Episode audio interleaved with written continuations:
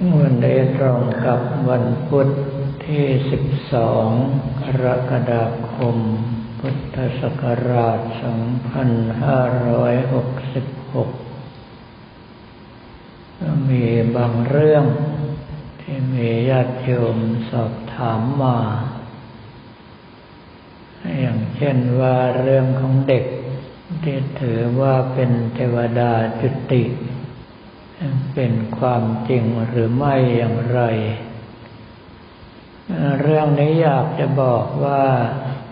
บุคคลที่เป็นเทวดานางฟ้าหรือแม้กระทั่งพรหมจุติ ทั่วประเทศไทยมีเป็นล้านล้าน ไม่ได้มีอะไรน่าตื่นเต้นแม้แต่น้อย เพียงแต่ว่าเด็กบางคน ถ้าหากว่าเคยเกิด เป็นพรหมเป็นเทวดามานาน ตลอดจนกระทั่งก่อนที่จะขึ้นไปเป็นพรหมเทวดา ช่วงที่เป็นมนุษย์สามารถฝึกพวกทิพจักขุยาน หรือว่าอภิญญาสมาบัติได้ ความสามารถส่วนนี้จะติดตามมาด้วย ทำให้สามารถบอกกล่าวหรือว่าทำนายอะไรบางอย่างได้ แต่ว่าเท่าที่พบมาก็คือเมื่อโตขึ้นมา กิเลสตัณหาอุปาทานต่างๆ ท่วมทับมากเข้ามากเข้าส่วนใหญ่แล้วความสามารถส่วนนี้ก็จะหมดไป โดยเฉพาะถ้าโดนคนรบกวนมาก ๆ รักษากำลังใจไม่ให้ไหลตามรักโลภโกรธหลงไปได้ ก็ถือว่ารอดตัว ถ้ารักษากำลังใจไม่ได้ก็พังลงในระยะเวลาอันรวดเร็ว ดังนั้นพระเดชพระคุณหลวงพ่อวัดท่าสุงจึงได้แนะนำบุคคลที่ใช้มโนมยิทธิในการตอบปัญหา ว่าอันดับแรกเลย อย่าอยู่ต่อหน้าคนถาม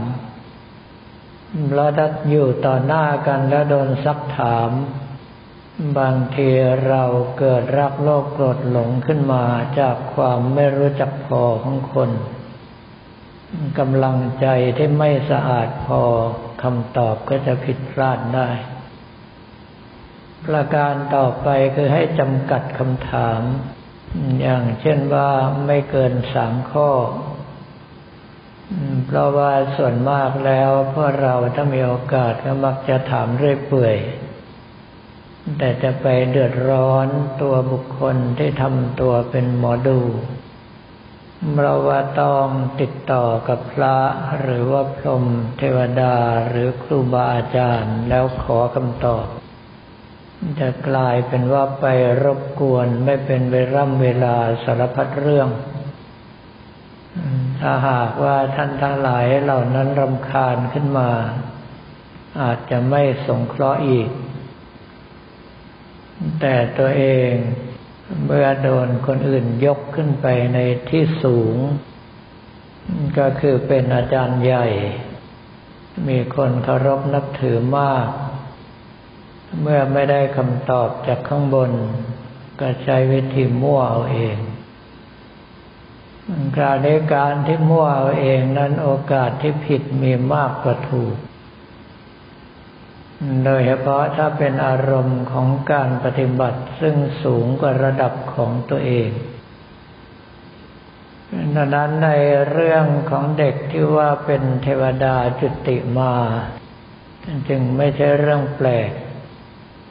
เพียงแต่ว่าถ้าหากว่ายังรบกวนกันในลักษณะนั้นอีกไม่นานก็พัง จึงเป็นเรื่องที่เพื่อเราเองที่เป็นนักปฏิบัติพึงจะต้องสังวรไว้ด้วย โดยเฉพาะท่านที่ฝึกเทพจักขุยานได้ หรือว่าฝึกมโนมยิทธิได้ อย่าเป็นขี้ข้ารับใช้ชาวบ้านจะปลอดภัยที่สุด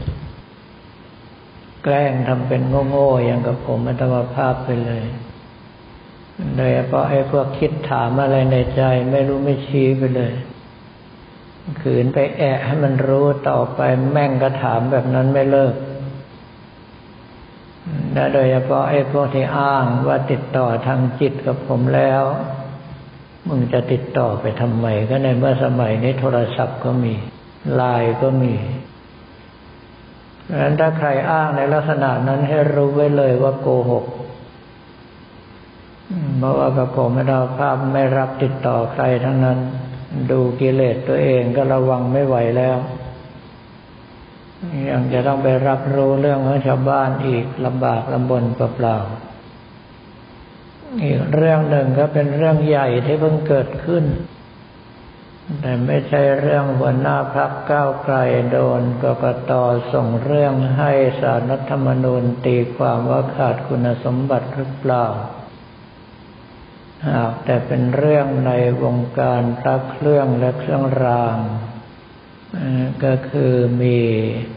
ใช้คำว่าเสียนพระท่านหนึ่ง เป็นกรรมการในสมาคมพระเครื่องพระบูชาไทยด้วย เข้าร่วมงานประกวดพระเครื่องงานใหญ่ แล้วส่งเครื่องรางและพระเครื่องของตนเองเข้าประกวดโดยให้คนอื่นนำไป เพื่อป้องกันไม่ให้เกิดความเกรงใจกัน ปรากฏว่าโดนตีว่าปลอมโดยเฉพาะเขี้ยวเสือหลวงปู่ปานวัดบางเฮีย คราวนี้ได้ความที่เขาคล่ำบอดในวงการมานานก็รู้ว่าโดนเล่นเขาแล้ว จึงทับทวงไปยังผู้ใหญ่ในวงการ ผู้ใหญ่ก็ต้องไปสะกิดคณะกรรมการว่าเองเล่นผิดคนแล้ว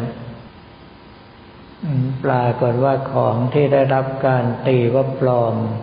กลายเป็นติดรางวัลที่สอง คณะกรรมการโต๊ะนั้นให้เหตุผลว่า รีบพิจารณาเกินไปเลยไม่รอบคอบยิ่งทำให้เสียนท่านนี้รับไม่ได้ บอกว่าอยู่ในวงการนี้ได้ยินมานานแล้ว แต่ไม่คิดว่าจะเจอกับตัวเอง อย่างที่กับผมมัตวภาพเตือนว่าเราหลายต่อหลายคน ว่าวัตถุมงคลถ้าหากว่าเราหยิบยื่นเข้าไปในวงการเมื่อไหร่จะโดนตีว่าปลอมทันที เนื่องเพราะว่าถ้าเป็นของแท้อันดับแรกเลย เราจะไปขายแข่งกับเขาเท่ากับแย่งลูกค้าไป อันดับที่สองก็คือถ้าเราหมดกำลังใจที่จะไปหาจากแหล่งอื่น จะได้ไปซื้อของของเขาเอง ดังนั้นวงการนี้ต้องบอกตรงๆว่าอยู่ยาก ถ้าไม่ใช่เสือสิงกระทิงแรดหรือว่ามีความสามารถที่จะซื้อหาดูของได้ด้วยตนเอง อย่าแวะเข้าไปยุ่งเป็นดีที่สุด แต่การเดเซียนพระท่านนั้นใช้วิธีทำหนังสือ ถึงสมาคม แล้วก็ยังอัด คลิปวิดีโอลงโซเชียลด้วย ก็เหมือนกับโยนระเบิดลงไปในวงการ แต่เชื่อเถอะ อย่างเก่งก็สงบสงเงียมเตรียมตัวไปแค่อาทิตย์สองอาทิตย์เท่านั้นแหละเดี๋ยวก็เหมือนเดิม เนื่องเพราะว่าส่วนใหญ่ วงการนี้อยู่ได้ด้วยผลประโยชน์ทำในลักษณะนั้นเหมือนกับไปทุบหม้อข้าวคนอื่น เดี๋ยวว่าจะมีรายการเผากันอีก เพียงแต่ว่าสิ่งทั้งหลายเหล่านี้ถ้าเราเป็นทองแท้ก็ไม่กลัวไฟเผา เพราะว่าเผาอย่างไรข้างในก็เป็นทอง แต่เสียเวลาตรงที่ต้องไปรบราข้าฟันกัน แทนที่จะเอาเวลามาทำมาหากิน กลายเป็นสร้างศัตรู แต่ผมมัตวภาพก็ยังเป็นห่วงเขาอยู่ ว่าเปิดหน้าชกขนาดนี้แล้วถ้าอยู่ๆมีข่าวว่าโดนปลดออกจากคณะกรรมการห้องสมาคมกับผมมรดภาพก็จะไม่แปลกใจ แล้วด้วยความที่มัวแต่มาสนใจดูเรื่องนี้ ทำให้พลาดวัตถุมงคลชิ้นสำคัญไปชิ้นหนึ่งก็คือตะกุดหลวงปู่จันทร์วัดนาคู ช้าไปไม่กี่นาทีเข้าไป โดนคนตาถึงคว้าไปเรียบร้อยแล้วพราเราเองส่วนใหญ่จะไม่รู้จักวัตถุมงคลของหลวงปู่จันทร์วัดนาคู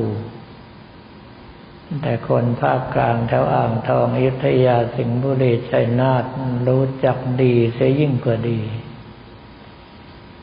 เขาจะมีสโลแกนว่าจันนาคูคูดอนรักพักวัดโบสถ์นั่นคือพระเกจิอาจารย์รุ่นเก่าสามรูปคือหลวงปู่จันวัดนาคูหลวงปู่ภูวัดดอนรักและหลวงปู่พักวัดโบสถ์ ที่ท่านถือว่าเป็นสุดยอดพระเกจิอาจารย์พักกลางการนี้หลวงปู่จันทร์ท่านทำวัตถุมงคลแบบตั้งใจทำจริง โดยวัตกุฎของท่านทำให้เฉพาะลูกศิษย์ที่บวชกับท่านเท่านั้น คนที่ได้ไปรู้ของดีถ้าไม่ใช่ลูกหลานไม่เอาไหนจริง ๆ ยากที่จะหลุดเข้ามาในวงการ ผมไม่ต้อภาพเล่นของพวกนี้มาสี่สิบกว่าปี ได้มาแค่ดอกเดียว ดอกนี้น่าจะเป็นดอกที่สองแต่ไม่ทันครูบาอาจารย์ที่ท่านทำวัตถุมงคล เฉพาะในโอกาสพิเศษพิเศษ อย่างชาวบ้านกับผมธรรมภาพหลวงปู่เพิ่มวัดกลางบางแก้ว ถ้าใครเจอเบี้ยแก้หลวงปู่เพิ่มมีตะกุดด้วยรีบคว้าไว้เลย นั่นก็ทำให้เฉพาะลูกศิษย์ที่บวชกับท่านแล้วลาสิกขาเท่านั้นถ้าไม่ลาสิกขาไม่ได้ด้วย